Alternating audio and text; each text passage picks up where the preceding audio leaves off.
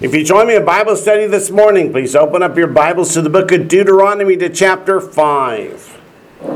We are in the midst of the Ten Commandments just because that's where we happen to be in Deuteronomy. In the last week, we covered the first three commandments. Now we're up to the fourth. Remember the Sabbath day to keep it holy. So let's read verses 12 through 15 together. It says, "Observe the Sabbath day to keep it holy, as the Lord your God commanded you." What does it mean to observe the Sabbath day? It means to do it. Boy, there's a shock, isn't it? Do it. Keep it. Observe it. Teach your children about it. Keep it holy means keep it separated unto God, set apart, distinct from the other days of the week. As the Lord your God commanded you. Notice past tense. When did God set aside the Sabbath day? In the beginning, on the seventh day of creation. We'll look at that in just a minute. Verse 13 needs a little change in your Bible, probably.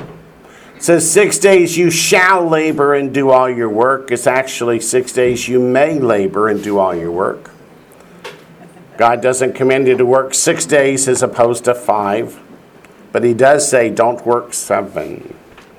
6 days you may labor and do all your work, but the seventh day, not a seventh day, and that's a big difference in biblical Hebrew. A seventh day would be pick one. The seventh day is God already picked it.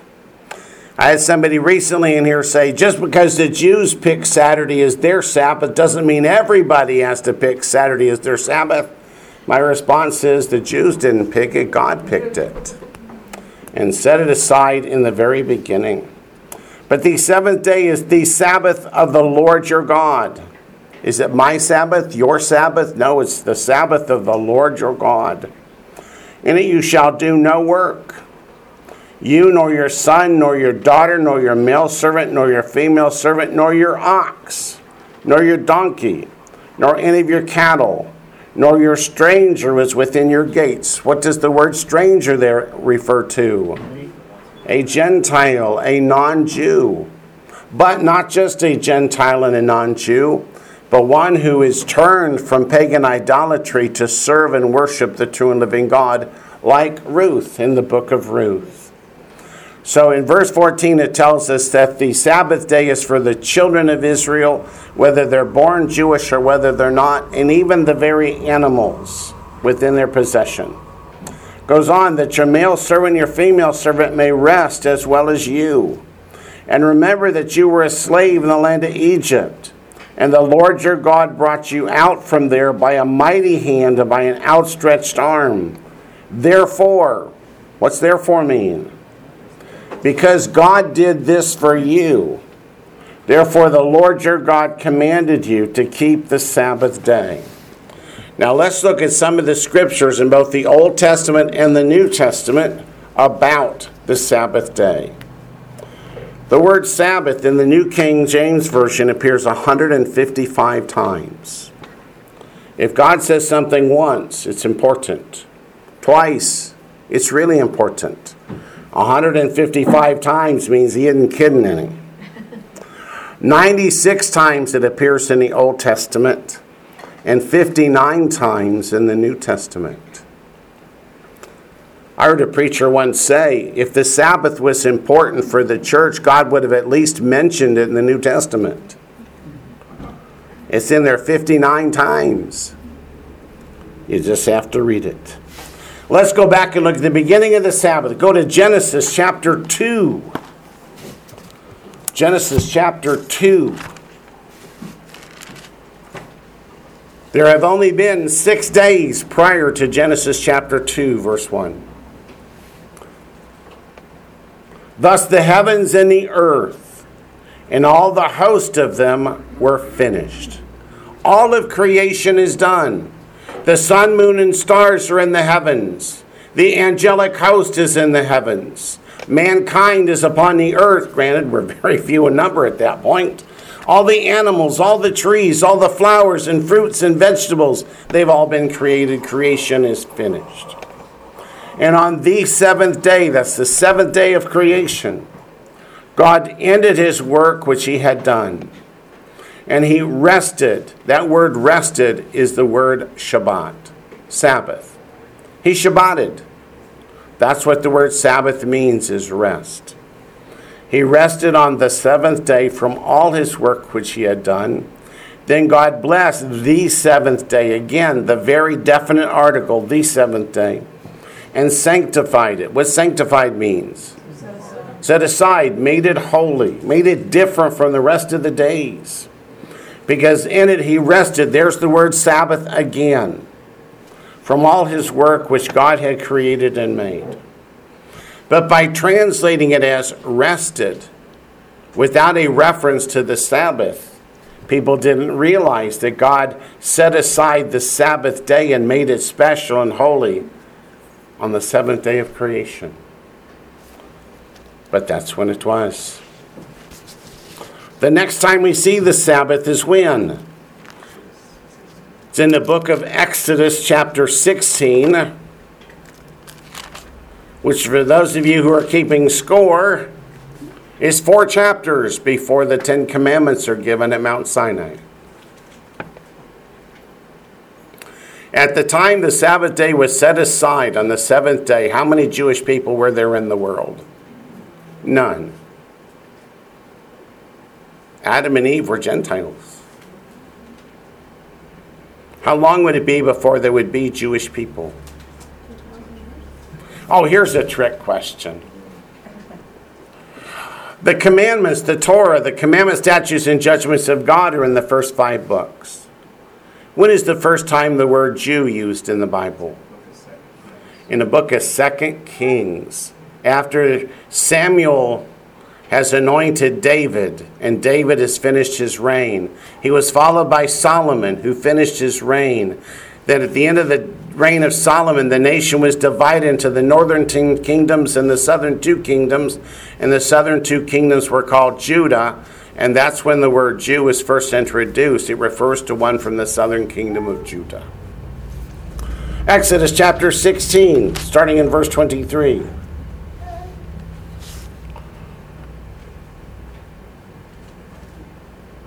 We're going to start in 22. We're going to be a little different. And so it was on the 6th day, that is the 6th day of the week, that they gathered twice as much bread, 2 omers for each one. If they had gathered twice as much manna on each day as they needed, what would have happened to it? It would have rotted and been full of worms. But not on the 6th day. On the 6th day, they were told to gather twice as much because there would be none on the 7th day. Therefore, they would gather on the 6th day a double portion, and it would last through the end of Shabbat, when there would be more.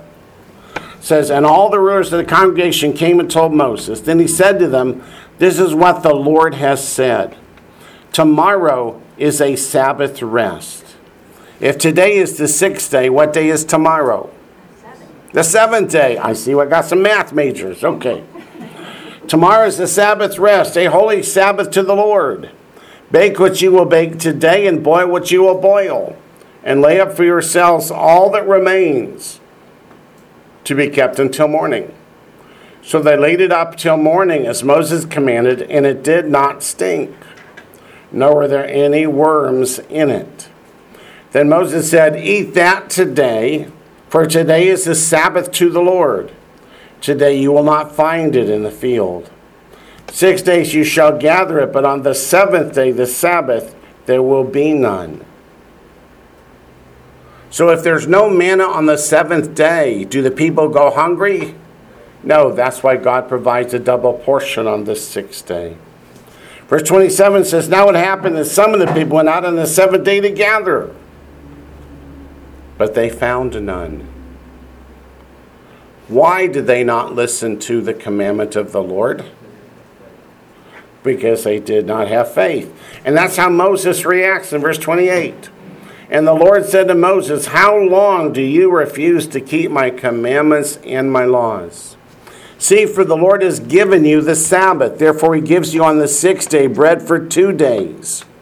Let every man remain in his place. Let no man go out of his place on the 7th day. So the people rested on the 7th day.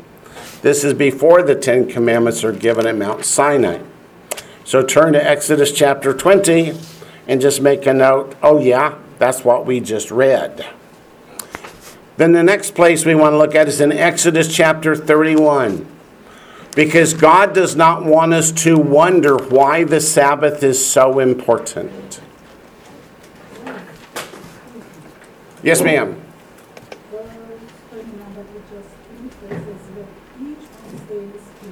Let each one stay in his place, right? Let no one go out of his place on the seventh day. Right. We get questioned as to why we go out. The fellowship on the Saturday and not Saturday. We're supposed to stay there. There are three kinds of commandments in the Scriptures. What's her question? Okay. Let's go back to Exodus chapter 16. Because not everybody can hear the question. In verse 29, it says, "See, for the Lord has given you the Sabbath. Therefore he gives you on the sixth day bread for 2 days. Let every man remain in his place.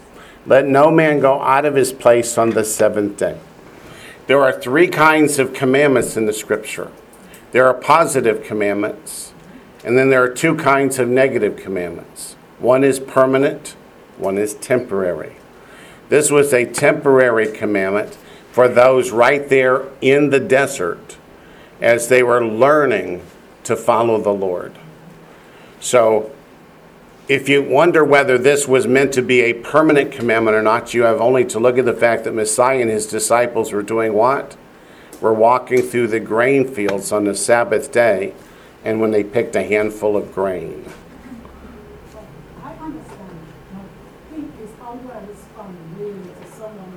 How do you respond to someone? You say, in the Bible, there are three types of commandments.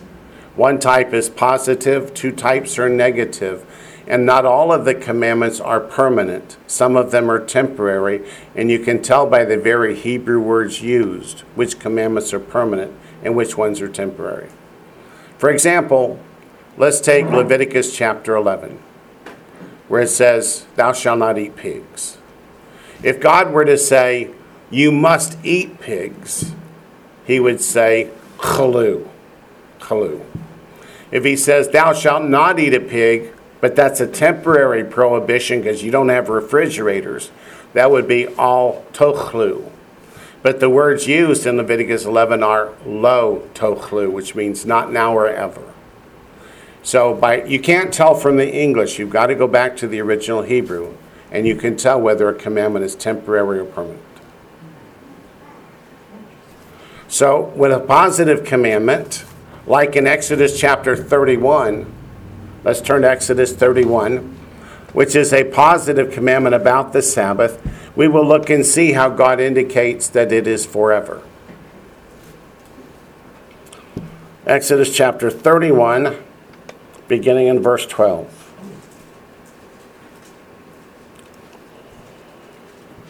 "And the Lord," see how the word Lord is spelled? There's the Tetragrammaton, those four Hebrew letters, Yod, He, Vav, He. That is the name of the Lord from Mount Sinai. It's also the name of our Messiah, Yeshua. "And the Lord spoke to Moses, saying," what does that word saying mean? It's a quote. What follows comes right out of the lips of God. "Speak also to the children of Israel." The children of Israel is a broad term. It includes Jacob's physical descendants as well as that great mixed multitude that came out of Egypt with them. They are grafted into Israel, just as Romans chapter 11 describes the Gentile believers being grafted into Israel. That's the ancient picture. So he's talking to both the Jews and the Gentiles that have come together at Mount Sinai. "Saying," again a quote, "Surely my Sabbath you shall keep." Positive commandment. With a positive commandment, you don't know if it's temporary or permanent. You got to keep reading.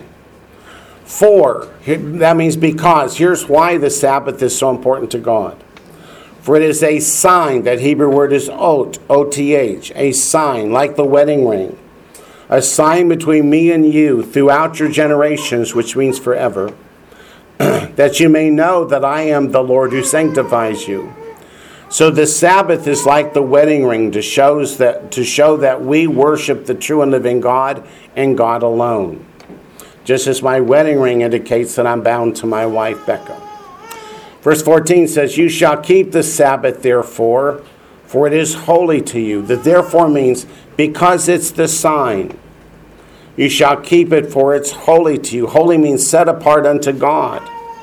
Not to be profane, not to be treated like the other days of the week.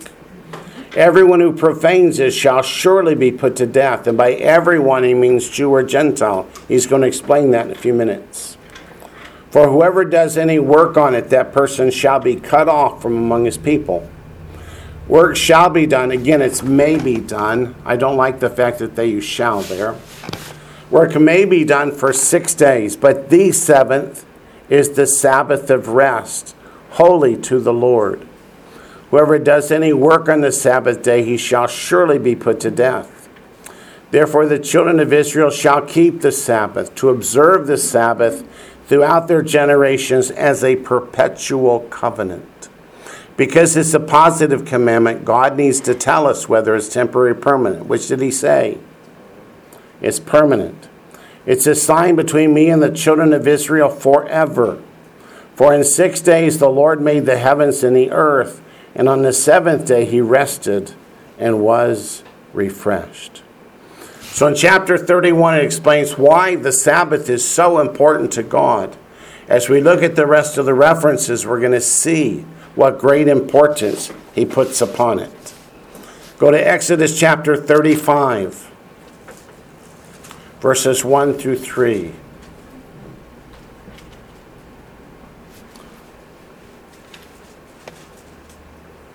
Moses has come down from Mount Sinai the second time. And he lets them know that God's commandments did not change between the first trip and the second.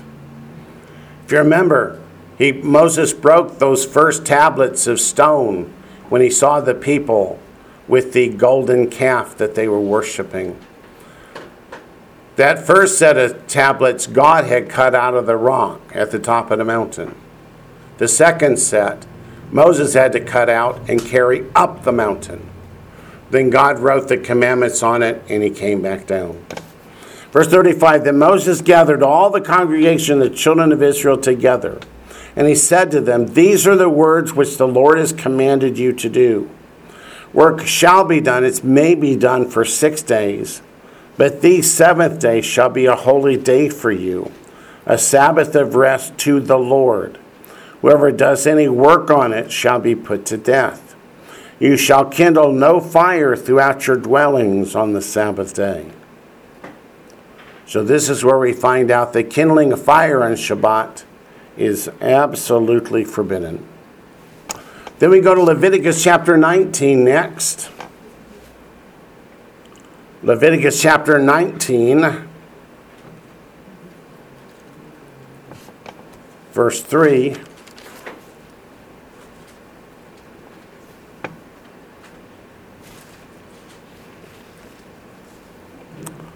But we're going to start in verse 1 so that we understand the context.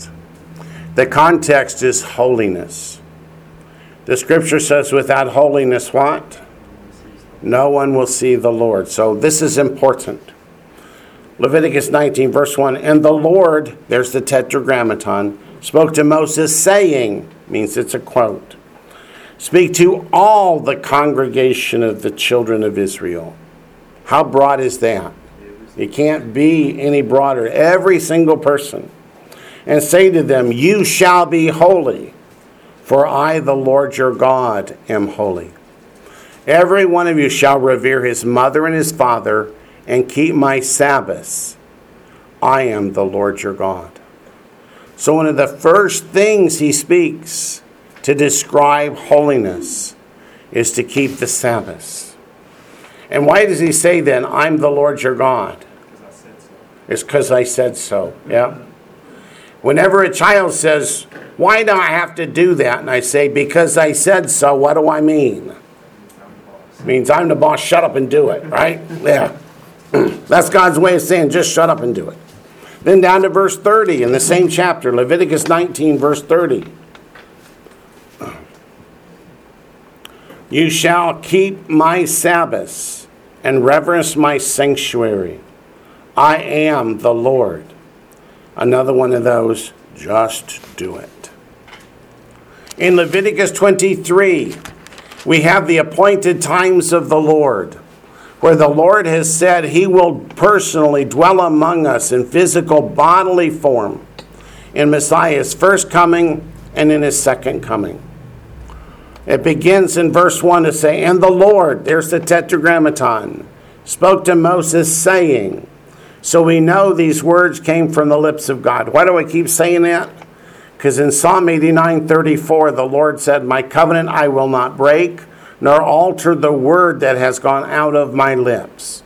Whenever you see, and the Lord spoke to Moses saying, the words are coming out of the Lord's own lips. And in Matthew 4:4, Messiah said, man shall not live by bread alone, but by every word that proceeds from the mouth of God. So you know these did. And the scripture is theonoustos, God breathed, in 2 Timothy chapter 3, verses 16 and 17, as we looked last night. Right.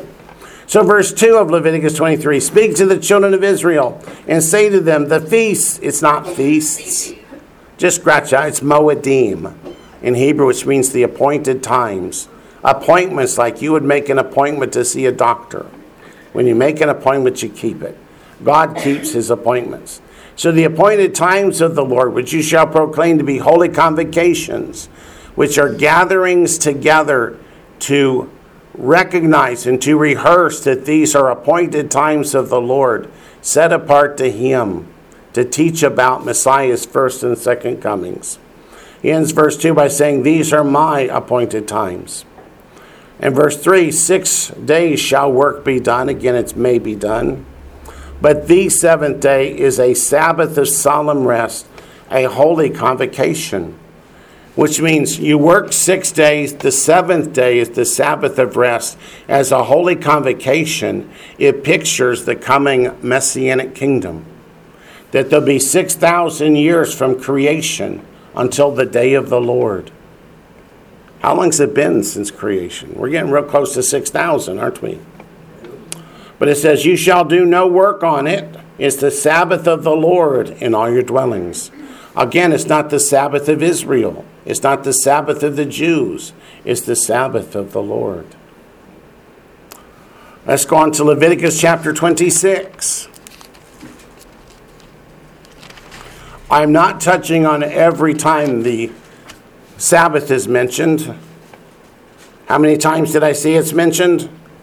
155. We'd never get out of here. We'd still be here when the Lord comes for us.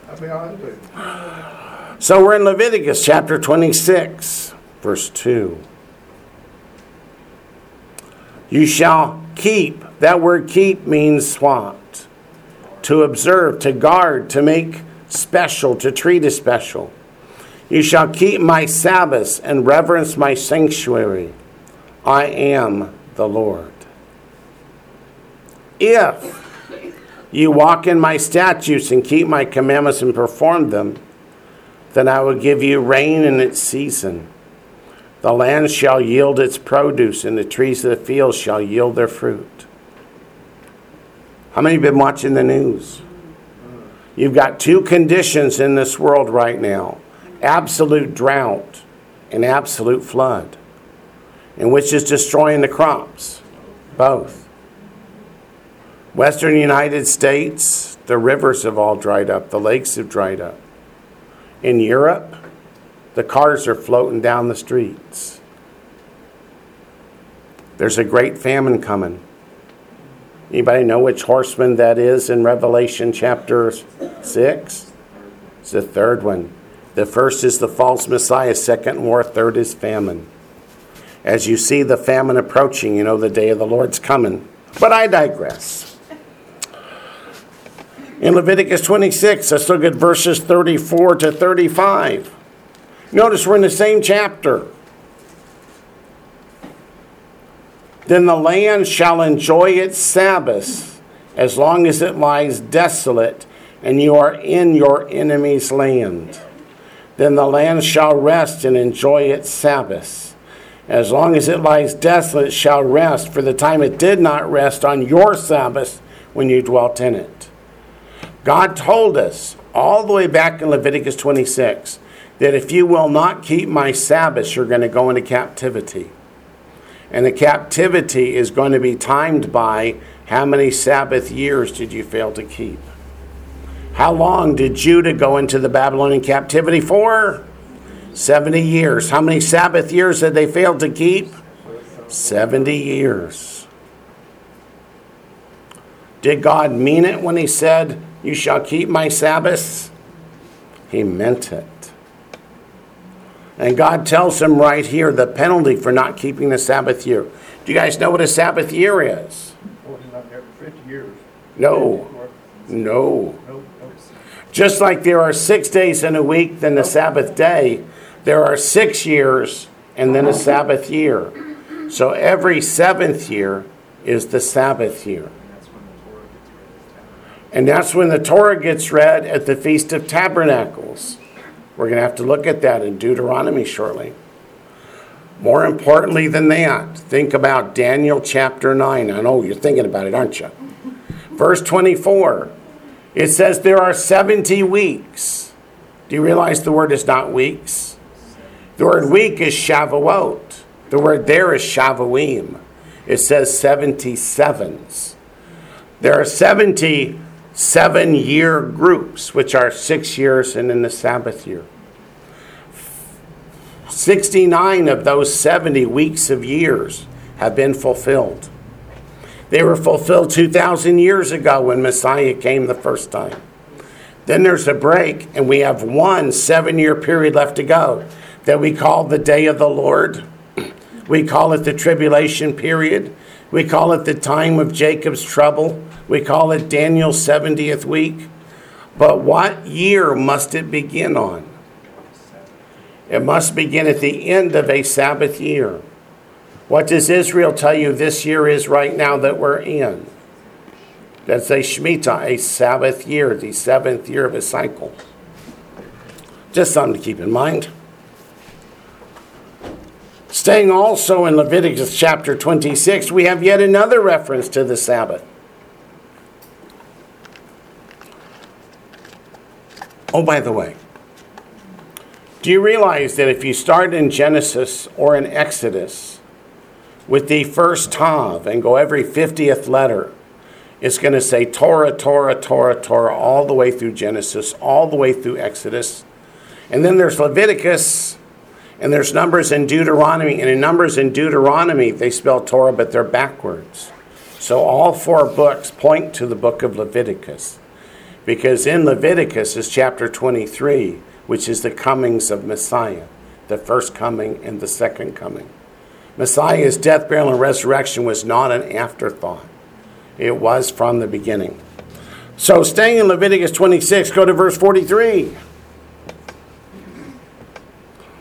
God still says, the land also shall be left empty by them, and will enjoy its Sabbath while it lies desolate without them. They will accept their guilt because they despised my judgments and because their soul abhorred my statutes. Again, talking about the judgments that will come if they fail to keep the Sabbath years. And that's why God refers to not my Sabbath, but my Sabbath plural, because there's the Sabbath day and there's the Sabbath year. Let's go to Numbers chapter 15.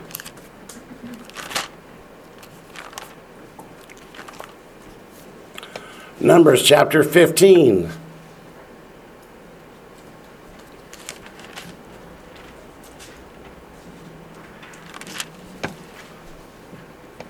In Numbers chapter 15, before we look at the specific verses about the Sabbath, I want you to see verses 15 and 16.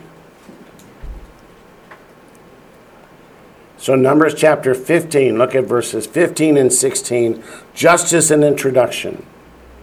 It says, one ordinance shall be for you of the assembly and for the stranger who dwells with you. The stranger is the Gentile who wants to learn about the God of Israel. An ordinance forever throughout your generations. So this is a positive commandment. God tells us it is forever. As you are, so shall the stranger be before the Lord. One law and one custom shall be for you and for the stranger who dwells with you. So if you are a Gentile believer who has been grafted into the cultivated olive tree, God says the same law, the same customs apply to you as to any of the rest of us. Now, in this chapter, we want to look specifically, it's starting at verse 32. Now, while the children of Israel were in the wilderness, they found a man gathering sticks on the Sabbath day. Was he supposed to be gathering sticks on the Sabbath day? No, he was not. But they don't know what to do. What should the punishment be? It says, and those who found him gathering sticks brought him to Moses and Aaron and to all the congregation. They put him under guard because it had not been explained what should be done to him. They didn't know what the penalty should be. How serious is this? Then the Lord said to Moses, the man must surely be put to death. All the congregation shall stone him with stones outside the camp.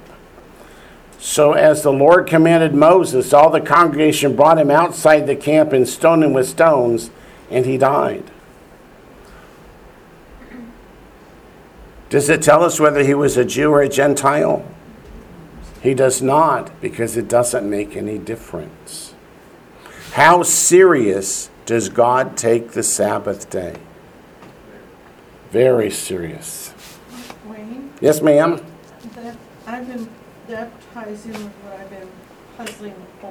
That ties in with what you've been puzzling over? Exodus 35, verse 3 that you read. Exodus 35, verse 3. Don't kindle a fire. Upon the Sabbath day. Right. So, how the real nitty-gritty of this. Real nitty-gritty of this. The culture they lived in, what we live in now. The culture they lived in, what we live in now. We're not even supposed to use our ovens and turn the fire on a Sabbath? Are we not supposed to turn and light a fire in our ovens on a Sabbath? The answer is no, we're not supposed to do that. Is that the same as us having things plugged in and the electricity here? That's not the same thing. I'm going to be as squeaky clean as I can be because it says do not kindle a fire. Flipping a light switch is not kindling a fire. There's a pilot light on the gas stove. There is on some. So you're transferring light. Just what you do with the transfer of the candle light. There is on some, but there's not on all. So the question is, well, where do we make that break in do you kindle the fire or not? Well, kindling a fire is different because I'm used to, wood burners and that sort of thing. That's work to do that. I mean, you have to bring in your different sizes of wood. You have your kindling that you actually use to start the fire, and then you have to feed that fire. I realize all that. Well, some gas stoves you must light. Others, there's already a pilot light lit, and you're just transferring fire. Okay. We got a standalone pilot system.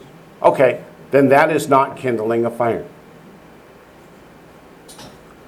There are still a lot of gas stoves. You turn on the burner, then you strike a match, and you stick the match to the gas that's coming out to light the fire. And primitive fire start skills. If you have a bow drill or flint and steel or something like that, starting a fire, that is definitely work. I understand that. So she wants to know. And for real, we do want to be, we don't want to build fences around things, but we do want to observe righteousness and truth.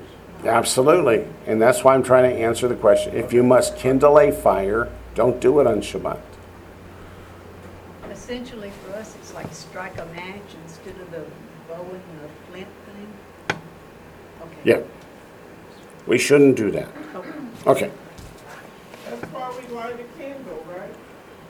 That's why we light a candle before it gets dark in the winter months. Right? When you come in the winter months, you'll see there will be a candle lit and burning. Okay. Because we don't want to strike a match after Shabbat begins. Thank you for elaborating on that. Sure. Anyway. Yes. So if we have a fire burning before the Sabbath starts, can we add fuel to the fire? Yes. Or heat? Okay, yes. So that's not the same as killing. Just don't start the fire on the Sabbath. Right. The point of the commandment is to be ready for this Sabbath, to look forward to it, be prepared, get things going, get the fire started before Shabbat begins. Don't wait and say, well, it doesn't matter, I'll do it later. There are people who say, you can't flip on a light switch. That's not kindling a fire. We sure hope when you flip on the light switch it doesn't kindle a fire, right? Okay. Back to Numbers. Adding to the question that was just posed. We are not permitted to gather firewood on Shabbat, correct? Correct. Okay. Correct. And the microwave question, and I don't mean it disrespectfully to the Lord, but if I have paid my electric bill, is that kindling my microwave? Paul, I will answer you as honestly as I can. There is not a single verse in Scripture that talks about starting a microwave oven. So I must leave that to your own conscience. Things like that I have to leave to your own conscience. Becky and I, our policy is we do not cook on Shabbat. But I can't say that you have to follow what we believe we should do. I ponder it frequently. Yeah. I think it goes back to going down to a lot more easier to prepare meals for Shabbat. So good. Thank you for your input. Sure. What Becky and I do, we have a bowl of cold cereal for breakfast, have a peanut butter and jelly sandwich for lunch, and have supper after Shabbat ends. So that's just what we do. Yes, ma'am? Just as an encouragement for the others, because this has been a real struggle for us. This has been a real struggle for us. 2 years ago. And since 2 years ago. He has really helped us to... And he's really helped us to... I try to get all of my household stuff done between Sunday and Wednesday. Try to get all your household stuff done between Sunday and Wednesday. And then Thursday is my pre-prep day where I'll decide if I want to do a crock pot or whatever, and I will get that going sometime on Thursday, preferably. And then Friday is just light little things that we might need to do. So okay. We make up sandwiches to eat ahead, or we prepare the crock pot, or we do whatever we can do at least by Thursday. Yeah, you prepare ahead of time so because you look forward to Shabbat coming. But it took us almost 2 years to get to that point where we're really beginning to enjoy that rest on part of Friday now and all day Saturday. We really are enjoying the Sabbath now. Good. Okay, so let's go back to the Scriptures. Or not. Go ahead. A thought occurs to me about Shabbat that had not struck me before. The sort of foundational question of, it's God's Shabbat, not our Shabbat. Right. Therefore, we're not free to decide. I mean, you can choose to have a special day if you like. That's not the same as his Shabbat. And the thought just occurred to me today as you were talking that the whole thing about the manna, if it doesn't appear on Shabbat, that has nothing to do with humankind. That shows it's God's structure. Right. Could everybody hear? No, nobody can hear. He just was thinking about, while we were talking about the Shabbat here and going over the Scriptures, that on Shabbat, God didn't provide the manna. It's God's Shabbat. God's trying to teach us and show us the right thing to do. It's not that it's our Shabbat, it's his Shabbat. He did a much better job of explaining it, but okay. So another person says, we started the crock pot before Shabbat starts, but it remains on. Good. Yep. The Lord even said in the Gospels, Sabbath was made for man, not man for the Sabbath. It's not meant to be a burden.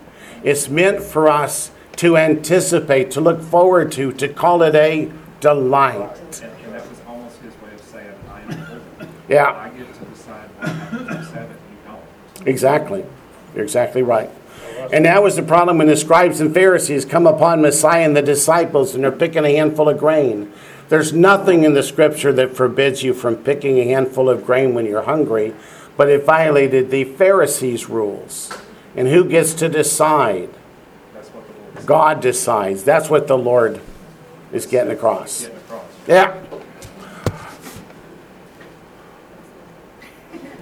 Back to Numbers. Chapter, did we do 15? 16. We did. So let's go to 28. Numbers 28.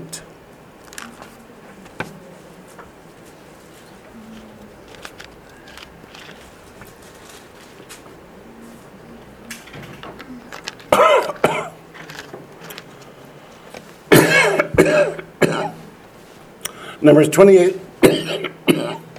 verses 9 to 10. And on the Sabbath day, 2 lambs in their first year without blemish, and 2/10 of an ephah of fine flour as a grain offering mixed with oil, with his drink offering. This is the burnt offering for every Sabbath, besides the regular burnt offering with its drink offering. What's my point? On Sabbath, the sacrifices and offerings at the temple were different. It's set apart. It's different from the other days.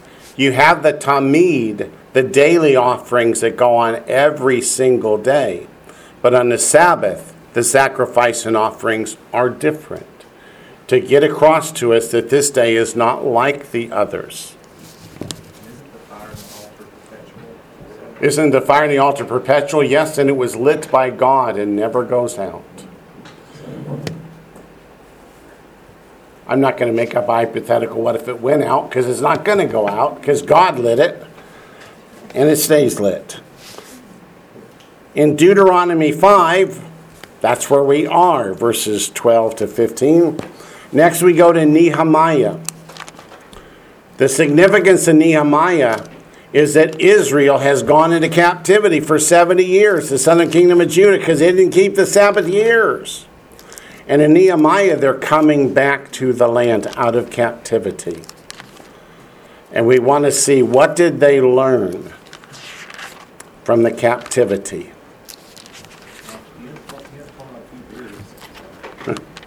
Nehemiah comes right after Ezra. So Nehemiah chapter 9.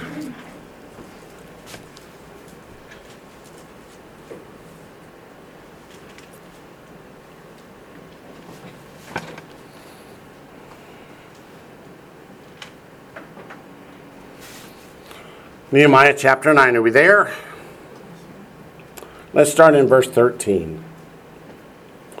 You came down also on Mount Sinai and spoke with them from heaven and gave them just ordinances and true laws, good statutes and commandments.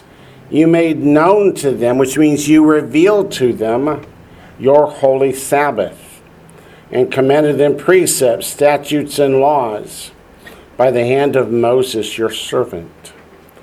The significance to verse 14, it's not that you gave them your Sabbath, it's that you revealed it to them, made it known to them, because the Sabbath was set aside on the seventh day of creation, and the people in the wilderness weren't there on the seventh day of creation. So God tells them what happened way back at the beginning and why keeping the Sabbath is so important to God. Go to Isaiah chapter 1.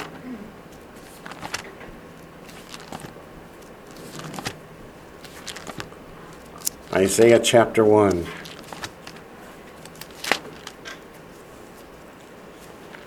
Again, we're not going over every reference to the Sabbath, just the ones that I think are really important. Isaiah chapter 1, verse 13.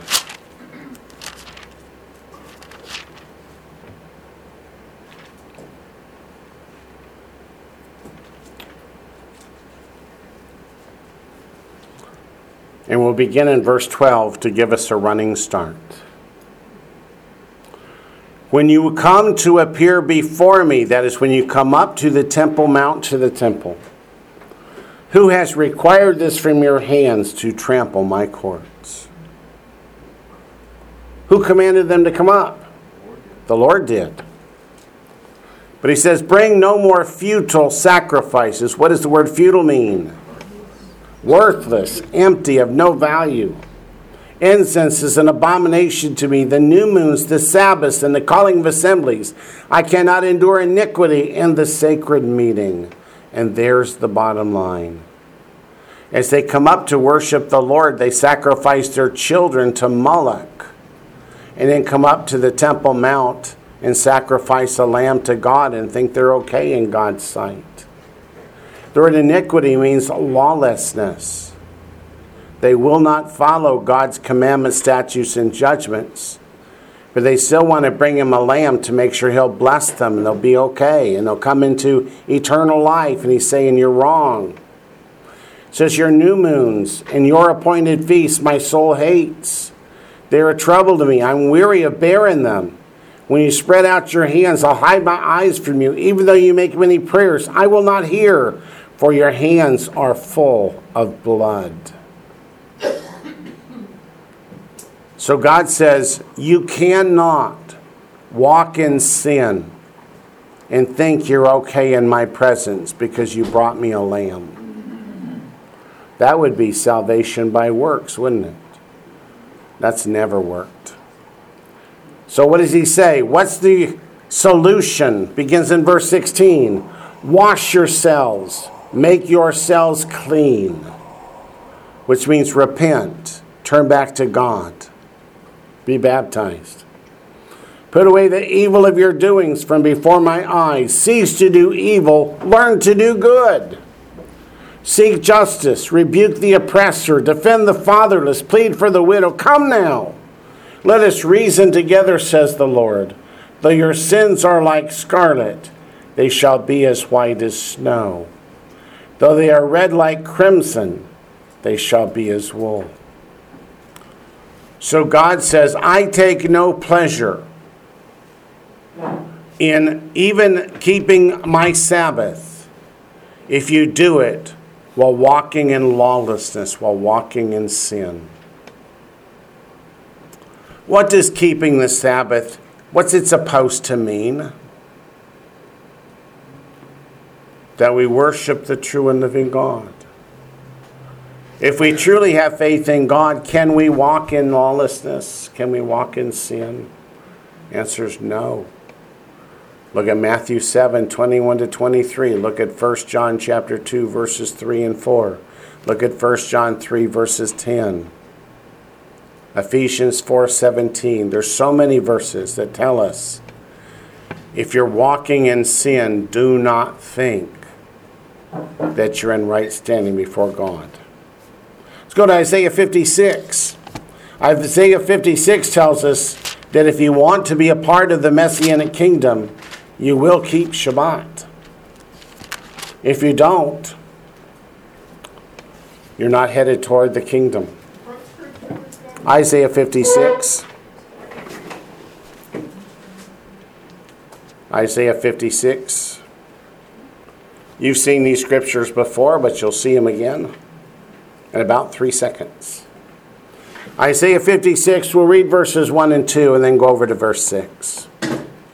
Verses 1 and 2 says, Thus says the Lord. Who said it? The Lord. Did Isaiah make it up? No, the Lord said it. Keep justice. What does that word keep mean? To guard, to protect, to treat as valuable. Keep justice and do righteousness. The opposite of righteousness is lawlessness. So God says, put aside your lawlessness. Repent. Turn from it. For my Yeshua is about to come. That's what the word salvation means. That's Yeshua. For my salvation is about to come and my righteousness to be revealed. This is why John the Baptist was preaching what in Matthew 3? Repent, for the kingdom of heaven is at hand. What did Messiah preach in Matthew? No, let's go with Luke chapter 4. Repent, for the kingdom of heaven is at hand. Verse 2 says, Blessed is the man who does this, and the Son of Man who lays hold on it. English lets us down here a little. The word man there is not the same in those two clauses. Blessed is the man, that's Enosh, which generally is saved to refer to the Jewish people. The second son of man, that man is Adam, which means anyone who descends from Adam. Who in here descends from Adam? We all do. That's the point here. Everybody, Jew and Gentile, makes no difference. Who keeps from what? Defiling the Sabbath, and keeps his hand from doing any evil. So any evil refers to all of the commandments as a whole, but God separates the Sabbath special, because that's the wedding ring. That's the sign that you belong to the true and living God. In verse 6, also the sons of the foreigner, that word there, foreigner, is nakar. Spell it N-A-K-A-R or any other way you like. It's the non-Jewish people who join themselves to the Lord to serve him. That's like Ruth did when she said to Naomi, where you go, I go. I'll worship no God but yours. Where you die, I die. And to love the name of the Lord, to be his servants. Everyone who keeps from defiling the Sabbath and holds fast my covenant. My covenant refers to all of the commandments, but he separates my Sabbath in particular. Even them I'll bring to my holy mountain. What's a mountain in prophecy? A kingdom. So all those from the nations who keep from defiling the Sabbath and holds fast the new covenant, God will bring to the Messianic kingdom. And make them joyful in my house of prayer. That's the temple in which Messiah will reside. Their burnt offerings and their sacrifices will be accepted on my altar. For my house shall be called a house of prayer for all nations. What did Israel declare recently when they said that the high-speed rail from Ben Gurion International to the Third Temple is almost finished? It will be finished by Passover this coming spring. Because that's to bring pilgrims from where? All the nations of the world. Because the rebuilt temple, the third temple, they say will be called a house of prayer for all nations. Go to Isaiah chapter 66. Isaiah 66 is about the return of the Lord, the establishment of the Messianic kingdom, and eternity future. In Isaiah 66, starting at verse 22, we read the following words.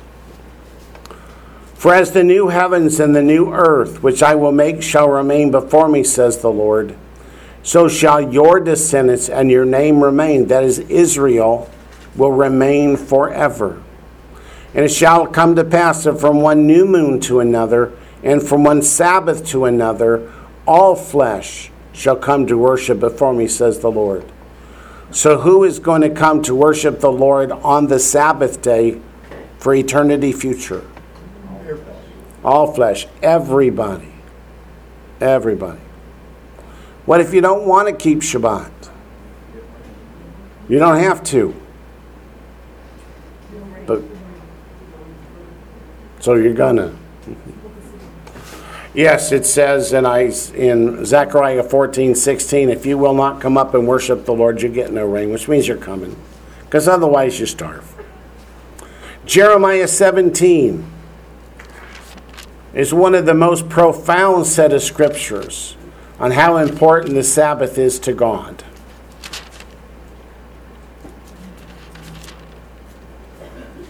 Jeremiah 17. If you don't like Shabbat, you wouldn't enjoy the kingdom anyway.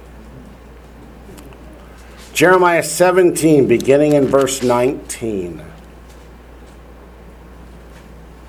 And we'll finish the chapter. Thus the Lord said to me, that is to Jeremiah, go and stand in the gate to the children of the people, by which the kings of Judah come in and by which they go out, and in all the gates of Jerusalem. Why is he speaking just to Judah? Why not to the northern kingdom of Israel? Because it's gone. They were totally destroyed and dispersed throughout the world. Have they returned yet? No. They're still dispersed. And say to them, hear the word of the Lord, you kings of Judah and all Judah, and all the inhabitants of Jerusalem who enter by these gates, thus says the Lord. Take heed to yourselves, and bear no burden on the Sabbath day, nor bring it in by the gates of Jerusalem, nor carry a burden out of your houses on the Sabbath day, nor do any work, but hallow the Sabbath day, as I commanded your fathers. But they did not obey nor incline their ear, but made their neck stiff, that they might not hear nor receive instruction. And it shall be, if you heed me carefully, says the Lord, to bring no burden through the gates of this city on the Sabbath day, but hallow the Sabbath day, to do no work in it. Then shall enter the gates of this city kings and princes, sitting on the throne of David, riding in chariots and on horses, they and their princes, accompanied by the men of Judah, and the inhabitants of Jerusalem, and this city shall remain forever. With all the idolatry, all the sins, all the children being sacrificed to Moloch, what did God choose as the red line? If you will do just this, the city of Jerusalem will never, ever be destroyed. What was it? The Sabbath. The Sabbath, why? Because the Sabbath indicates that we worship the true and living God. And if you're keeping the Sabbath regularly, pretty soon the rest of the sins will start to convict really badly. Yes, ma'am? What is a burden? Work, carrying a load. Just anything? Yeah, carrying a load of stuff. Generally, to market. So it's carrying something with the purpose of work, not just carrying something. Yeah, we really just pick up a dumbbell and carry it on Shabbat just for fun. But some people do. But well, from my background, it's a very, like, carrying anything is not allowed. Yeah. So that's not perfect. It's aimed at commerce, if you notice. What's happening is they're bringing the goods in on Shabbat to buy and sell, treating it like any other day of the week. But God says what? If they will keep the Sabbath, the city of Jerusalem would never be destroyed. It would have still stood for the last 3,000 years unmolested. But it goes on in verse 26. And they shall come from the cities of Judah, and from the places around Jerusalem, from the land of Benjamin, and from the lowland, from the mountains, and from the south, bringing burnt offerings and sacrifices, grain offerings and incense, bringing sacrifices of praise to the house of the Lord.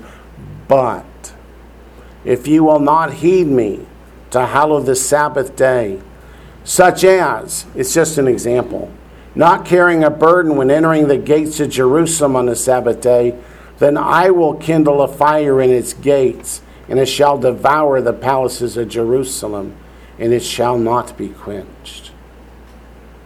So which do the children of Israel choose to do? Continue in their sin, into captivity. Jerusalem was destroyed. It was rebuilt after the end of the Babylonian captivity. And did the children of Israel continue to honor the Sabbath like they should? No, they still broke it. And what? They went into captivity in 70 AD, 70 Common Era. And they're just now coming back. When will we ever learn? Then to Ezekiel chapter 20. What you're going to notice is prophet after prophet calls the people to repent and to keep Shabbat. It's that important to God. Ezekiel chapter 20, verses 12 to 24.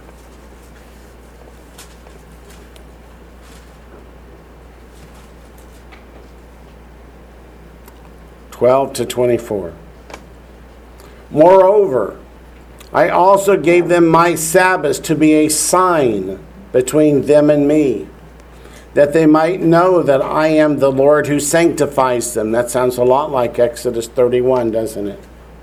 Yet the house of Israel rebelled against me in the wilderness. They did not walk in my statutes. They despised my judgments, which if a man does, he shall live by them, and they greatly defiled my Sabbaths. Then I said I would pour out my fury on them in the wilderness to consume them. But I acted for my name's sake, that it should not be profaned before the Gentiles, in whose sight I had brought them out. So I also raised my hand in an oath to them in the wilderness, that I would not bring them into the land which I had given them, flowing with milk and honey, the glory of all lands, because they despised my judgments and did not walk in my statutes, but profaned my Sabbaths. What's the first charge he brings? But defiled my Sabbaths, for their heart went after their idols. Why did they profane the Sabbath? Because they chose to pursue the idols. With the idols came the temple prostitutes and sexual immorality. And that was more preferable to them than to worship the true and living God. Nevertheless, my eyes spared them from destruction. I did not make an end of them in the wilderness. But I said to their children in the wilderness, do not walk in the statutes of your fathers, nor observe their judgments, nor defile yourselves with their idols.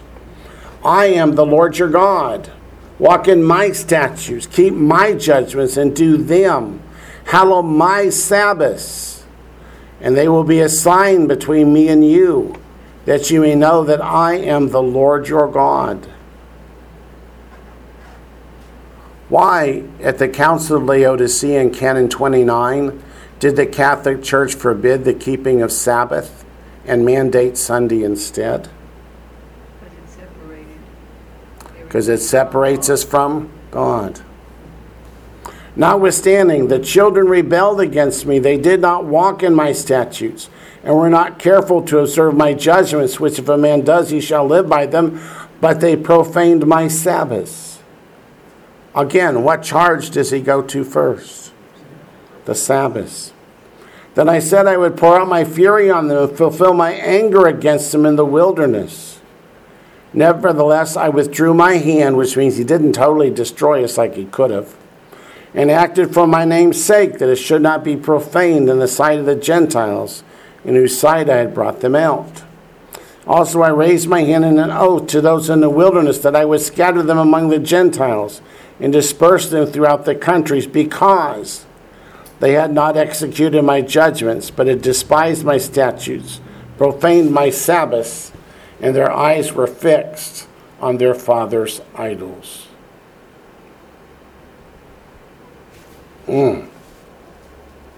Ezekiel 22, verse 8.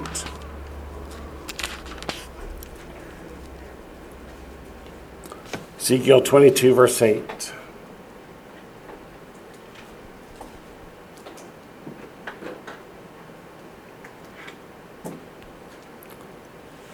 Let's look just at verse 1 to see the context of verse 8. Moreover, the word of the Lord came to me, saying, now, son of man, will you judge? Will you judge the bloody city? Yes, show her all her abominations. Verse 8, you have despised my holy things and profaned my Sabbaths. That's okay. She's allowed to comment too. In the same chapter, Ezekiel 22. Let's look at verse 26. Her priests have violated my Torah, my law, and profaned my holy things. They have not distinguished between the holy and unholy, nor have they made known the difference between the unclean and the clean, and they have hidden their eyes from my Sabbaths, so that I am profaned among them. They have hidden their eyes from my Sabbath, so that I am profaned among them. If the Sabbath is the sign that we worship the true and living God, what happens when you hide your eyes from the Sabbath? You make his name profane, which means no longer important, no longer hallowed. In the same chapter, verse 38. There isn't a 38. It's a 30-something. Let me see. We're just going to leave that one be because I can't even read what I wrote. Go to Ezekiel 44. I want you to notice, before you turn from 22, keep a finger on verse 26. In Ezekiel 44, Messiah has returned for the Messianic kingdom. And you're going to see that the priesthood who violated the Lord's ways have now come full circle.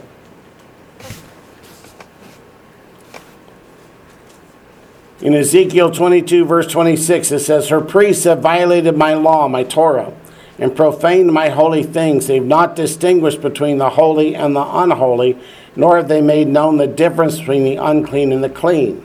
Now look at chapter 44, verse 23. With Messiah on the throne, in the kingdom, yet future. And they shall teach my people the difference between the holy and the unholy, and cause them to discern between the unclean and the clean. You see the 180-degree change. In verse 26 of Ezekiel 22, it said, and they have hidden their eyes from my Sabbaths. In Ezekiel 44, verse 24, with Messiah on the throne, it says, in controversy they shall stand as judges, and judge it according to my judgments.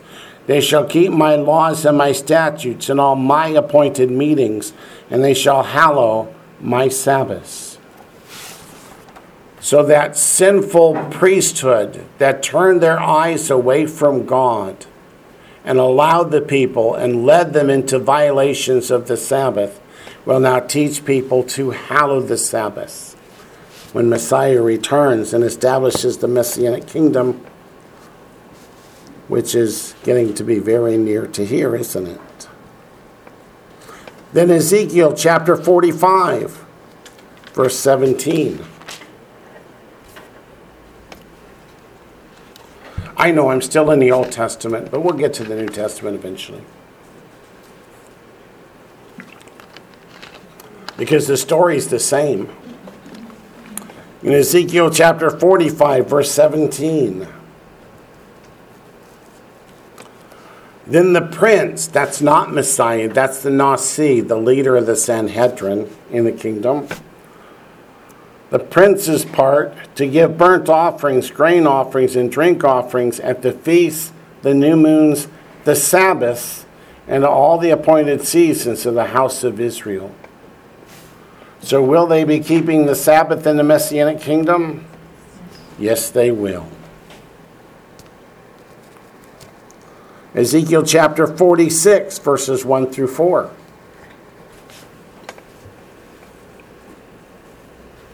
Thus says the Lord God, it's actually my Lord, the Lord, if you look at the Hebrew. The gateway of the inner court that faces toward the east shall be shut the 6 working days. But on the Sabbath day it shall be opened. And on the day of the new moon it shall be opened. If it's closed 6 days of the week, why would they open it on the Sabbath day? To make it different, make it unique, set apart. Verse 2, the prince, again, that's not Messiah. That's the Nasi, the leader of the Sanhedrin. We would call him the high priest. Shall enter by way of the vestibule of the gateway from the outside and stand by the gatepost. The priest shall prepare his burnt offering and his peace offerings. He shall worship at the threshold of the gate. Then he shall go out, but the gate shall not be shut until evening. Likewise, the people of the land shall worship at the entrance to this gateway before the Lord on the Sabbaths and the new moons. The burnt offering that the prince offers to the Lord on the Sabbath day shall be 6 lambs without blemish and a ram without blemish. By the way, let me digress for a moment and take that ibex trail. The reason I keep pointing out that the prince here is the Nasi and not Messiah is the anti-missionaries have led lots of new believing Jews away from their Messianic faith by pointing out the prince in this portion of Ezekiel and saying, see, he's just a man. He's not the Lord. He's not God incarnate. That's because it's not talking about the Messiah. It's talking about the high priest. What is Messiah during the kingdom? He's the king. He's not the prince. But because they mislead people into thinking, gee, look at that, the prince. In Isaiah 9, he's called the Prince of Peace, so this must be the Messiah.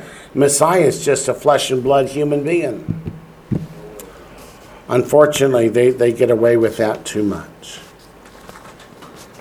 Hosea chapter 2. What does the word Hosea mean? Salvation. See, you're learning a lot of Hebrew, whether you like it or not.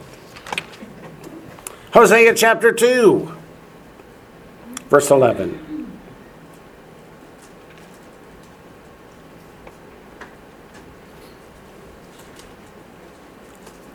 Hosea is preaching to a sinful people. Verse 11, it says, I will cause all her mirth to cease, her feast days, her new moons, her Sabbaths, all her appointed feasts. He's talking about when he sends them into captivity. The feast days, the new moons, the Sabbaths, and the appointed feasts are supposed to be for what? Joy. It says, her mirth. What does the word mirth mean? Happiness, joy, all those kind of things. They were given to be a joy, a pleasure. In Isaiah 58, it says, if you'll call my Sabbath a what? A delight. An oneg. It's not a burden. Oh, wait a minute. I forgot to take it, Isaiah 58. So let's turn back to Isaiah 58.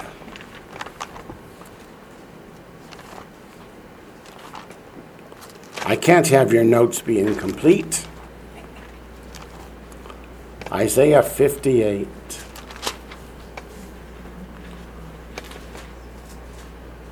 Verse 13. If you turn away your foot from the Sabbath, from doing your pleasure, and the word pleasure there refers to things designed to increase your wealth, on my holy day, and call the Sabbath a delight, the holy day of the Lord honorable, and shall honor him, not doing your own ways, nor finding your own pleasure, nor speaking your own words, then you shall delight yourself in the Lord. And I'll cause you to ride on the high hills of the earth, and feed you with the heritage of Jacob your father. When we start Shabbat on Friday night, we always start with the oneg. And now you know what oneg means. It means delight.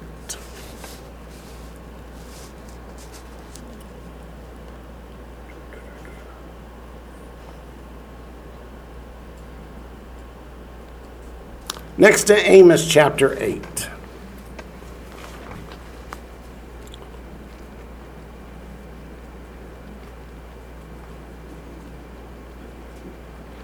Amos chapter 8, verse 5.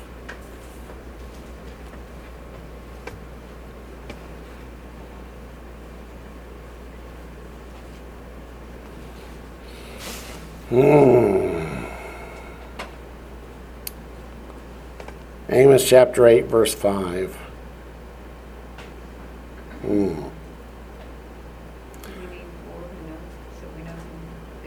Should we start in 4? Good idea. Let's start in 4. Hear this, you who swallow up the needy and make the poor of the land fail, saying, when will the new moon be passed that we may sell grain, and the Sabbath that we may trade wheat, making the ephah small and the shekel large, falsifying the scales by deceit, that we may buy the poor for silver, and the needy for a pair of sandals, even sell the bad wheat. Is God talking to the righteous good people? No. The evil people. They're not selling on Shabbat because it's not permitted, but they can't wait for Shabbat to be over so they can sell. They're not enjoying the Sabbath. It's not a pleasure to them. It's an inconvenience. Look what I could be selling. Look at the money I could be making. What do you know about that attitude? It's wrong. Before we go to the New Testament, I want to add two subtopics. First, our high Sabbaths. Go to Leviticus chapter 16. High Sabbaths are Sabbath days that don't fall on Saturday necessarily. They're appointed times of the Lord where the Lord says, "Thou shalt not do any work." Leviticus 16 is about the Day of Atonement. And it says in verse 31, "It is a Sabbath of solemn rest for you, and you shall afflict your souls." Those are positive commandments, so it says, "It is a statute forever." That's how we know the positive commandment is forever. So this one is specifically about the Day of Atonement. But if you go to Leviticus chapter 23, there are 7 high Sabbaths, just as there are 7 appointed times, and they're not exactly the same.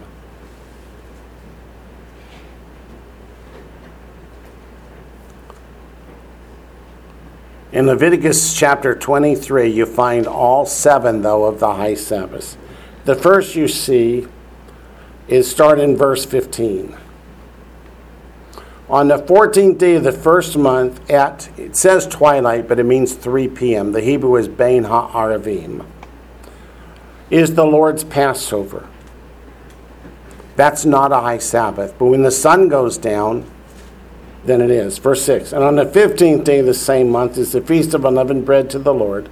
7 days you must eat unleavened bread. On the first day," so the first day of unleavened bread, "you shall have a holy convocation. You shall do no customary work on it." That makes it a high Sabbath. It doesn't matter that it's not Saturday, the 7th day of the week. It's a high Sabbath. Verse 8, "But you shall offer an offering made by fire to the Lord for 7 days. The 7th day shall be a holy convocation. You shall do no customary work on it." So the 7th day of the Feast of Unleavened Bread is also a high Sabbath. The next one is Shavuot.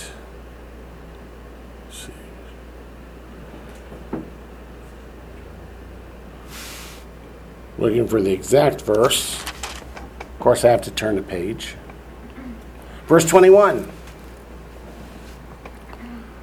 The Feast of Weeks, Shavuot, it's also called Pentecost because of Acts chapter 2. "You shall proclaim on the same day that it is a holy convocation to you. You shall do no customary work on it," which makes it a high Sabbath. "It shall be a statute forever in all your dwellings throughout the generations." The next one is the Feast of Trumpets, which is Monday, starting in verse 23. "Then the Lord God spoke to Moses, saying, Speak to the children of Israel, saying, In the 7th month, on the first day of the month, you shall have a Sabbath rest," so there's the high Sabbath, "a memorial of blowing of trumpets, a holy convocation. You shall do no customary work on it." The next one is the Day of Atonement, like we read about in Leviticus chapter 16. That begins in verse 26. "And the Lord spoke to Moses, saying, Also on the 10th day of the 7th month shall be the Day of Atonement. It shall be a holy convocation for you. You shall afflict your souls, an offering made by fire to the Lord. You shall do no work on that same day." That makes it a high Sabbath. "For it's the Day of Atonement to make atonement for you before your God." Verse 31 tells us it's a statute forever. And then the last one is at the Feast of Tabernacles. Verse 33 says, "On the first day of the Feast of Tabernacles there shall be a holy convocation. You shall do no customary work on it." So it's a high Sabbath. And it says in verse 36, "For 7 days you shall offer an offering made by fire to the Lord. On the 8th day you shall have a holy convocation. You shall offer an offering made by fire to the Lord. It is a sacred assembly, and you shall do no customary work on it. That's the one that blows my mind. The eighth day of the seven-day festival is the High Sabbath. And those are the High Sabbaths. There's 1, 2, 3, 4, 5, 6, 7. Yep. The day that Messiah was crucified was Passover, the 14th day of the first month in the biblical calendar, which was a Thursday. So at sundown became the first day of unleavened bread, which is the High Sabbath. The next day was Saturday, which was the weekly Sabbath. So you've got two Sabbath days in a row, the High Sabbath and the weekly Sabbath. And that's why in the Gospels it says they came to the tomb after the Sabbaths, plural. Because you've got the High Sabbath of unleavened bread and the weekly Sabbath back to back. Then they come on the first day of the week. How do we know that Messiah was crucified on Thursday and not on Friday? You have to go to the book of John, chapter 19.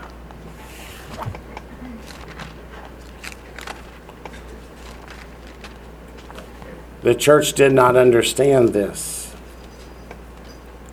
In verse 31,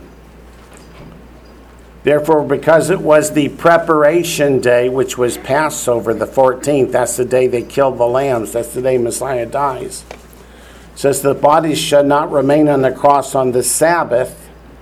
So the church said, aha, he must have died on Friday. The next day is the Sabbath. But look at the parenthetical. For that Sabbath was a high day, not the weekly Sabbath, but the High Sabbath of unleavened bread. And the other thing we need to look at, we talked about Sabbath years and the fact that Israel, or Judah in particular, went into the Babylonian captivity for 70 years because they failed to keep the 70 Sabbath years. I didn't give you a Bible reference for that. Go to Leviticus chapter 25. That's where it tells us about these Sabbath years. Leviticus 25. And of course in 2 Chronicles as well as other books it tells us it was because they violated the Sabbath years. Leviticus 25 verses 1 to 8. And the Lord spoke to Moses on Mount Sinai saying, so these words come from the lips of God, speak to the children of Israel and say to them, when you come into the land which I give you, then the land shall keep a Sabbath to the Lord. 6 years you shall sow your field, and 6 years you shall prune your vineyard and gather its fruit. But in the seventh year there shall be a Sabbath of solemn rest for the land, a Sabbath to the Lord. You shall neither sow your field nor prune your vineyard.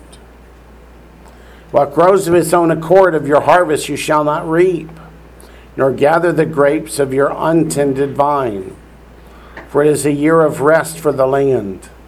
And the Sabbath produce of the land shall be food for you, your male and female servants, your hired man, and the stranger who dwells with you. For your livestock and the beasts that are in your land, all its produce shall be for food. You shall count 7 Sabbaths of years for yourself, 7 times 7 years. And the time of the 7 Sabbaths of years shall be to you 49 years. In case you wonder whether God's good at math, he knows that 7 times 7 is 49. Then you shall cause the trumpet of the Jubilee to sound on the 10th day of the 7th month on the Day of Atonement. You shall make the trumpet sound throughout all your land. You shall consecrate the 50th year and shall proclaim liberty throughout all the land to its inhabitants. It shall be a jubilee for you. And each of you shall return to his possession, and each of you shall return to his family. Israel says this year that's just ending is the Shemitah, the 7th year, the Sabbath year. We'll know soon whether they are correct or not. But now let's follow the Sabbath into the New Testament. Go to the book of Matthew.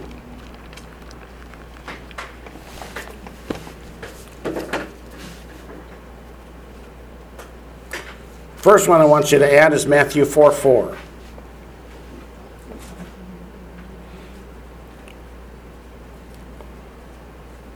Because what color are the words in Matthew 4:4? After you get past the black ones, they're red.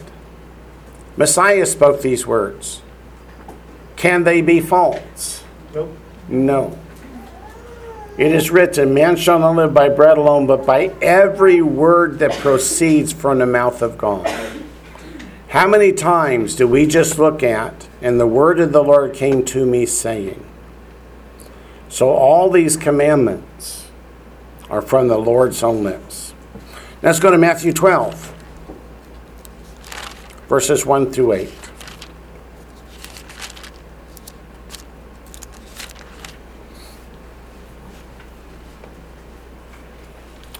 At that time, you're not there yet. Let me give you a minute.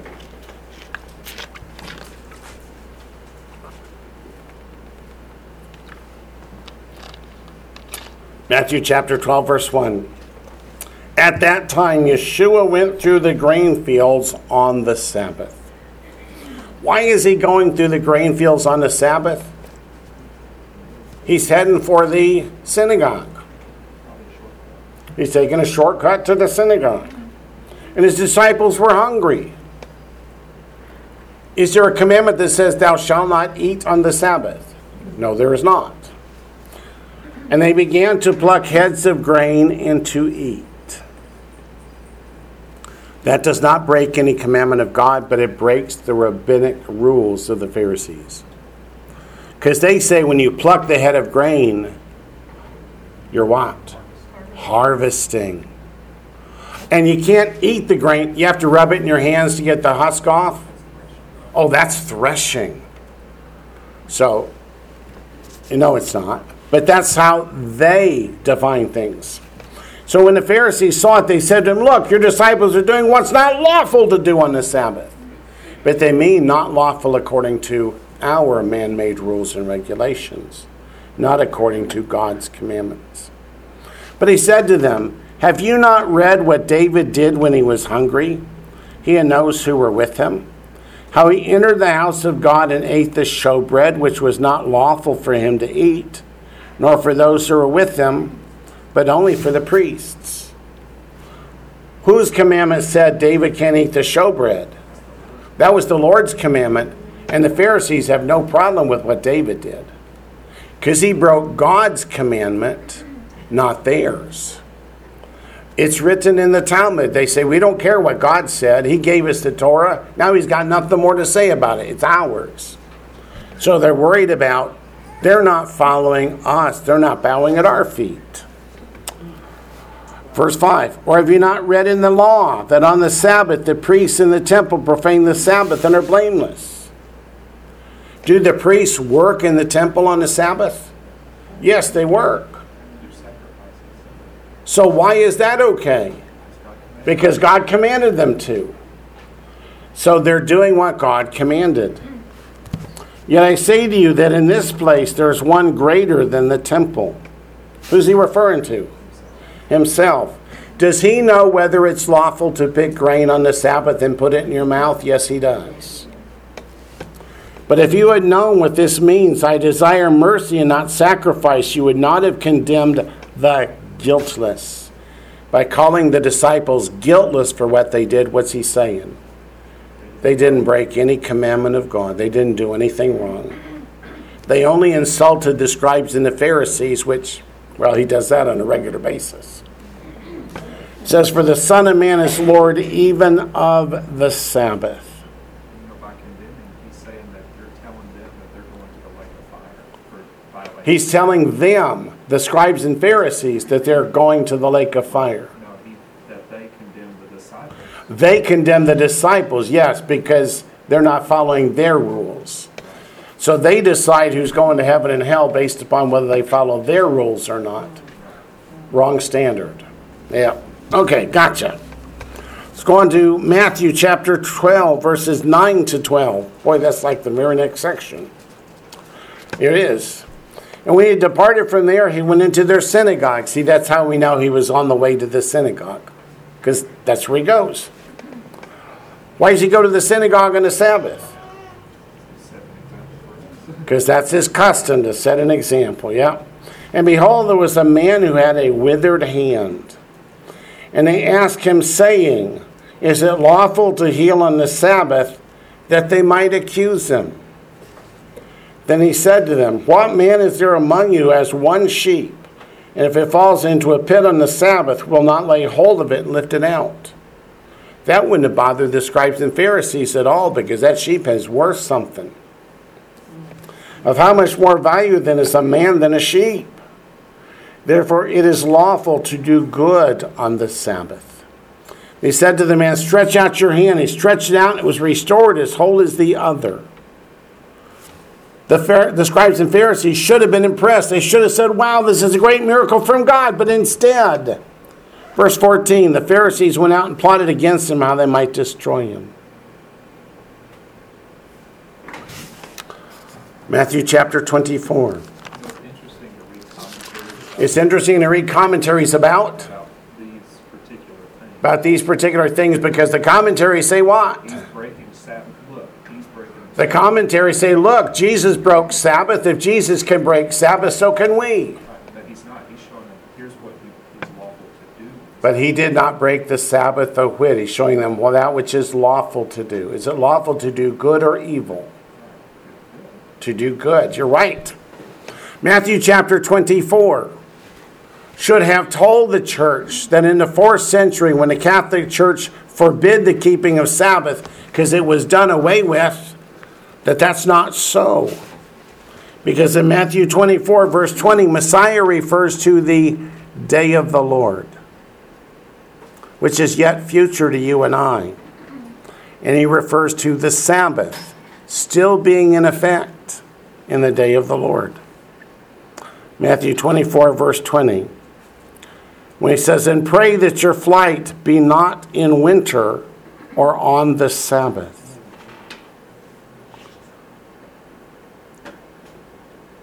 So according to Messiah, Sabbath was never going to end.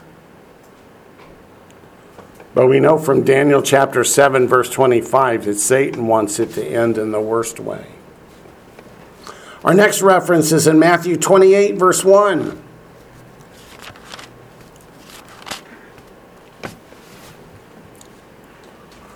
Matthew 28, verse 1.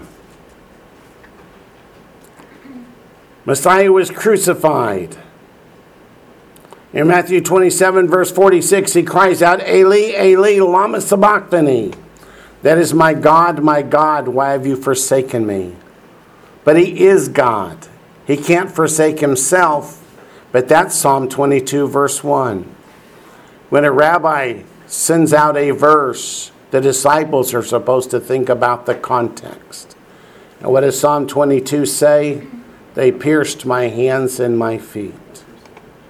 David had said Messiah would die by crucifixion 1,000 years before Messiah was born.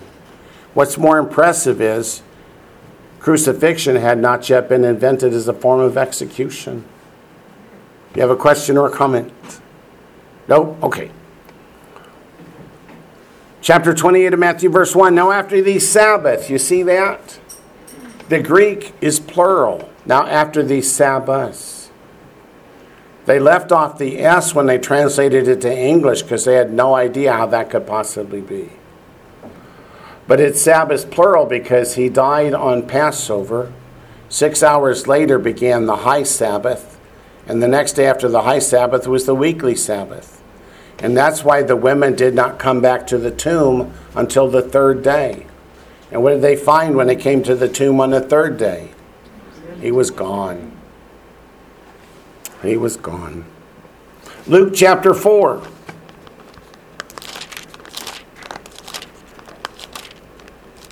I said Messiah's custom is go to the synagogue on the Sabbath day. I didn't make it up. It's right here in Luke chapter 4.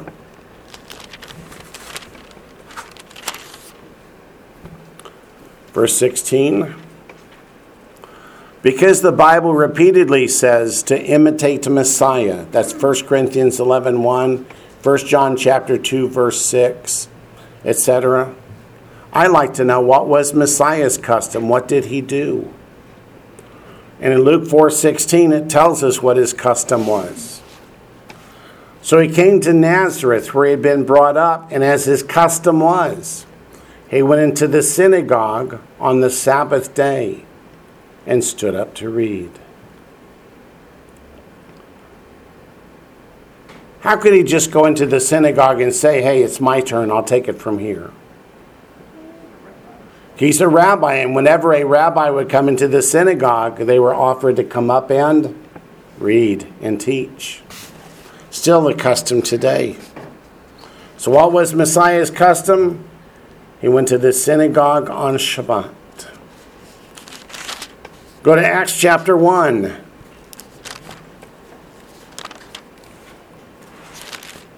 Time's growing short, isn't it? Oh, in more ways than one. Yeah. Acts chapter 1, verse 12.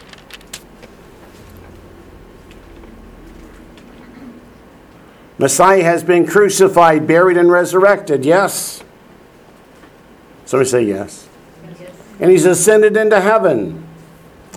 And we read in verse 12, then he returned to Jerusalem from the mount called Olivet, which is near Jerusalem, a Sabbath day's journey.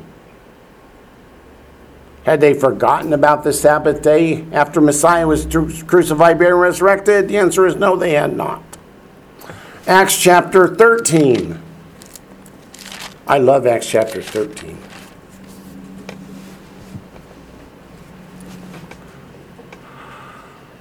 They have mistranslated some of the words in Acts chapter 13, hoping we won't see its full meaning, I think. I wasn't there. But Acts chapter 13, let's look first at verse 14. Acts 13:14. When they departed from Perga, they came to Antioch and Pisidia and went into the synagogue on the Sabbath day and sat down. Who's the they? Paul, Barnabas, etc. What did Paul do when he got to the new city? Went into the synagogue on the Sabbath day and sat down. After reading the law and the prophets, then he gets up and teaches. But in the same chapter, let's go to verse 42 to 44. So when the Jews went out of the synagogue, the Gentiles begged that these words might be preached to them the next Sabbath. Yes, ma'am? So sorry, Acts chapter 13, verse 42. You guys know I get excited. Slow me down. Acts chapter 13, verse 42. So when the Jews went out of the synagogue, the Gentiles begged that these words might be preached to them the next Sabbath. Now when the congregation, it's still the word synagogue, just like it was in verse 42.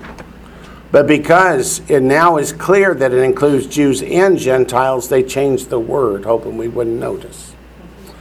But now when the synagogue had broken up, many of the Jews and devout proselytes, what's a proselyte? A Gentile convert. Followed Paul and Barnabas, who, speaking to them, persuaded them to continue in the grace of God. On the next Sabbath, almost the whole city came together to hear the word of God. That is, Jews and Gentiles alike came together on Shabbat to hear the word of God. Then we have Acts chapter 15. What's that? We have it. You're caught up now? Okay. Moving along from Acts 13 to Acts 15. We'll do verses 19 to 21. The issue in Acts chapter 15 is not should Gentiles, after they get saved, keep the commandments. That's not the question. The question is, must a Gentile be circumcised to be saved? And the answer in Acts 15 is no, salvation is by faith, not by works. So in verse 19 it says, therefore I judge, the I is James, the half-brother of Messiah, that we should not trouble those from among the Gentiles who are turning to God, but that we write to them to abstain from things polluted by idols, from sexual immorality, from things strangled, and from blood, for, which means because, Moses has had throughout many generations those who preach him in every city, being read in the synagogues every Sabbath. So if the Gentiles who are in the process of turning to God will avoid the four things in verse 20, they can come into the synagogue as they read the law and the prophets and learn the commandments of God. So it's not, as I heard growing up, these are the four things Gentiles have to do to be saved. No. They're the four things Gentiles must turn away from in order to be accepted into the synagogue, to be able to learn the commandments, statutes, and judgments of God. Acts chapter 16, verse 13.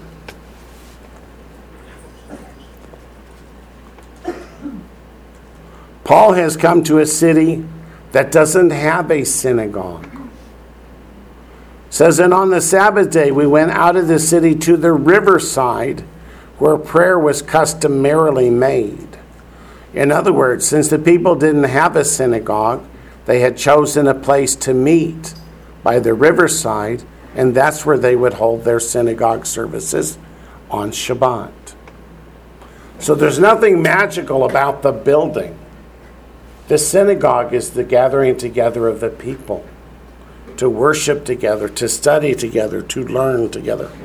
Acts chapter 17, verse 2 tells us what Paul's custom was. Luke 4 told us what Messiah's custom was, but what was Paul's custom?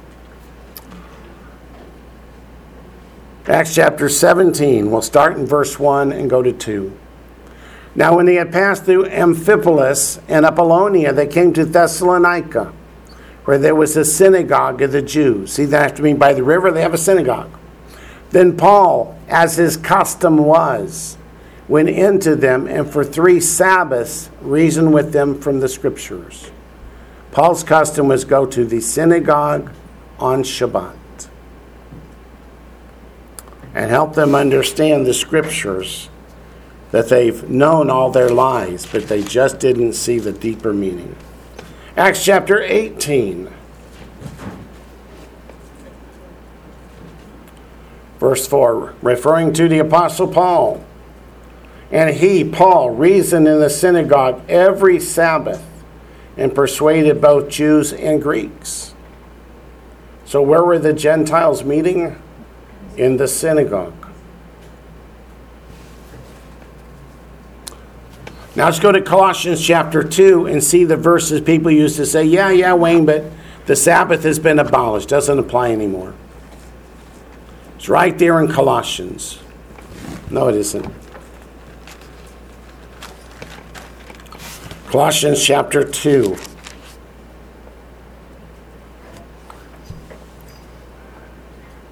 Every time I've heard this preached, to say that these commandments have been abolished, they start with the second word of the sentence, with let. The first word is so. Does the word so mean we have changed topics and we have a new topic? No. It continues the discussion in 15, having disarmed principalities and powers. Is that defeating God? No, that's Satan and his allies.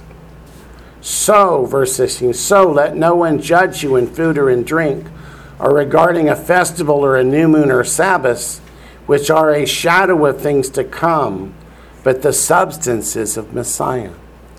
They say, see, we're not supposed to do these, but it's just the opposite. Let no one judge you for doing them. We know that when we keep reading. Verse 18 says, let no one cheat you of your reward. These things of Messiah have great reward. Taking delight in false humility and worship of angels. That's not biblical studies. That's Gnosticism that were defeated by Messiah's crucifixion. Intruding into those things which he's not seen, vainly puffed up by his fleshly mind, gnosis, Gnosticism. And not holding fast to the head, from whom all the body, nourished and knit together by joints and ligaments, grows with the increase that is from God. Therefore, if you died with Messiah from the basic principles of the world, that's not God's commandments. Those are the ascetic Gnostic principles. Why, as though living in the world, do you subject yourselves to regulations? Do not touch, do not taste, do not handle, which all concern things which perish with the using, according to the commandments and doctrines of men. So why would you let them take away from you these things commanded by God and take you back to a system of Gnosticism based upon the rules and regulations and commandments of men? So it's not don't do them, it's don't let them take these from you. And then let's go to Hebrews chapter 3. Given the time, I got to do the short version. But we will finish the fourth commandment today. In Hebrews chapter 3,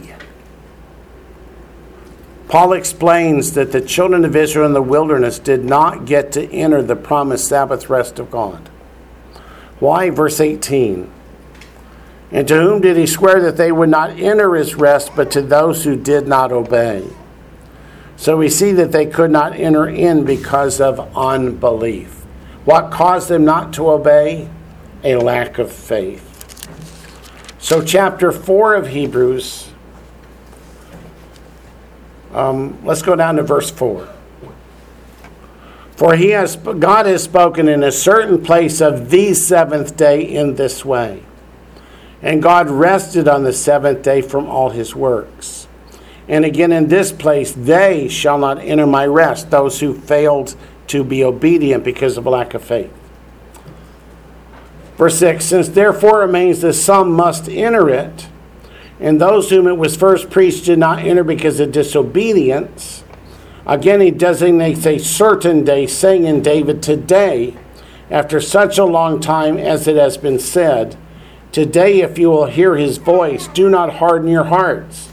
For if Joshua had given them rest, then he would not afterward have spoken of another day. There remains therefore a rest for the people of God. That word rest in Greek is sabbatismos. Sabbatismos. It means a Sabbath rest. So the Apostle Paul says, for those who have been saved by faith, there is a Sabbath rest that's coming. And that is the millennial kingdom, which is what Shabbat has taught from the very beginning. And with that, I see I've run out of time. We will pick up next week, if we're still here on this earth, in the book of Deuteronomy chapter 5, verse 13.